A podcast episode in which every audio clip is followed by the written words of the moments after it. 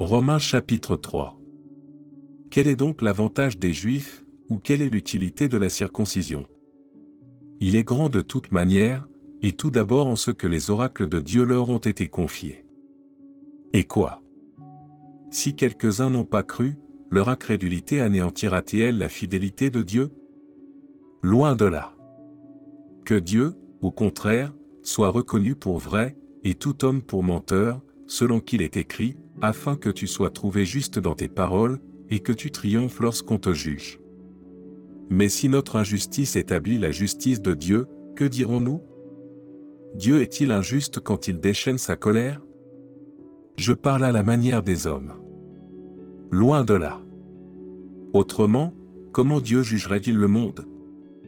Et si, par mon mensonge, la vérité de Dieu éclate davantage pour sa gloire, pourquoi suis-je moi-même encore jugé comme pécheur?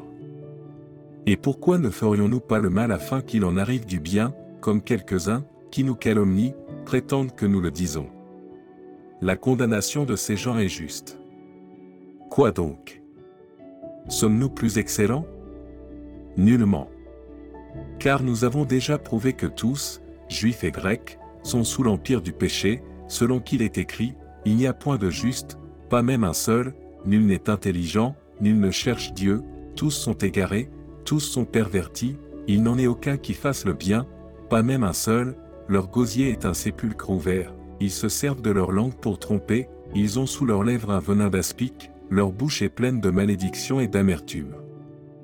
Ils ont les pieds légers pour répandre le sang, la destruction et le malheur sont sur leur route, ils ne connaissent pas le chemin de la paix, la crainte de Dieu n'est pas devant leurs yeux. Or, nous savons que tout ce que dit la loi, elle le dit à ceux qui sont sous la loi, afin que toute bouche soit fermée, et que tout le monde soit reconnu coupable devant Dieu. Car nul ne sera justifié devant lui par les œuvres de la loi, puisque c'est par la loi que vient la connaissance du péché. Mais maintenant, sans la loi est manifestée la justice de Dieu, à laquelle rendent témoignage la loi et les prophètes, justice de Dieu par la foi en Jésus-Christ pour tous ceux qui croient il n'y a point de distinction.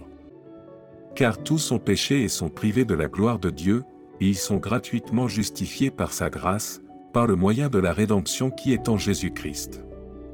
C'est lui que Dieu a destiné, par son sang, à être, pour ceux qui croiraient, victime propitiatoire, afin de montrer sa justice, parce qu'il avait laissé impunis les péchés commis auparavant, au temps de sa patience, afin, dis-je, de montrer sa justice dans le temps présent, de manière à être juste tout en justifiant celui qui a la foi en Jésus.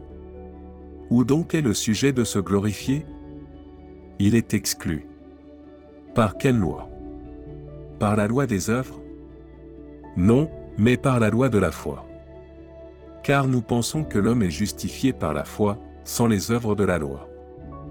Ou bien Dieu est-il seulement le Dieu des Juifs? Ne laisse-t-il pas aussi des païens?